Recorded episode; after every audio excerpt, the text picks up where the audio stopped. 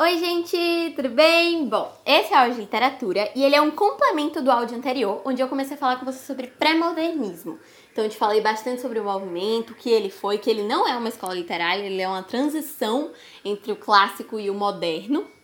E falei com vocês sobre os principais autores do pré-modernismo, que são Euclides da Cunha, Graça Aranha e Monteiro Lobato. Eu falei bastante sobre eles com você, por isso que ficou tão grande, mas eles não são os únicos, existem vários outros autores e é deles que eu vou falar aqui mais por alto nesse áudio.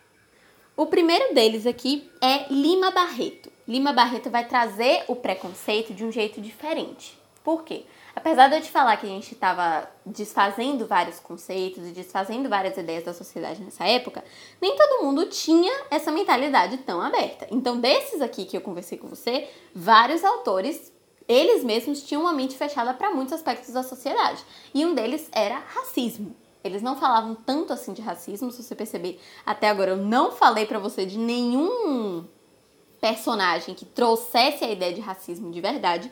E essa pauta, essa discussão, vai vir muito através de Lima Barreto. Por quê? Porque ele era um cara preto. Então ele sofria isso, ele sabia o que acontecia, ele sentia isso nele, né, na vida dele. Então ele vem para falar muito sobre loucura, para falar muito sobre política, falar muito sobre preconceito, através do livro dele que é Policarpo Quaresma. Provavelmente você já ouviu falar, né, O Triste Fim de Policarpo Quaresma, que é um livro que fala justamente sobre esses tópicos aí que não eram tão trazidos por outros. Pelo menos não com a propriedade que ele trazia, já que ele sofria, né? Depois dele, a gente tem um cara chamado Augusto dos Anjos. Ele fez um livro chamado Poesia Escatolo... Escatalógica. E nesse livro ele falou basicamente sobre o fim do mundo. Ele falou sobre várias outras coisas, falou bastante de sertanejo, de caipira, de, de todas as pessoas. Eu derrubei o microfone. De todas as pessoas que ficavam aí na margem da sociedade, ele falava bastante sobre essas pessoas em um cenário aí de fim de mundo, de tudo acabando, de já era. Além deles, a gente também tem um cara muito famoso na geografia, que foi Milton Nascimento, ele também participou bastante do movimento. Fora isso, tem vários textos aí, científicos, jornalísticos, políticos, econômicos, enfim, várias coisas tratando da sociedade nessa época e todas as transformações que estavam acontecendo nela.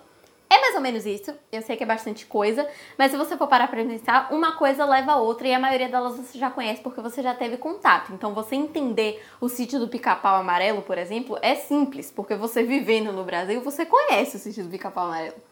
Então, apesar de ser muita informação, apesar de parecer muita coisa, se a gente for com calma, dá pra você entender tudo e ver como tudo se conecta, tá?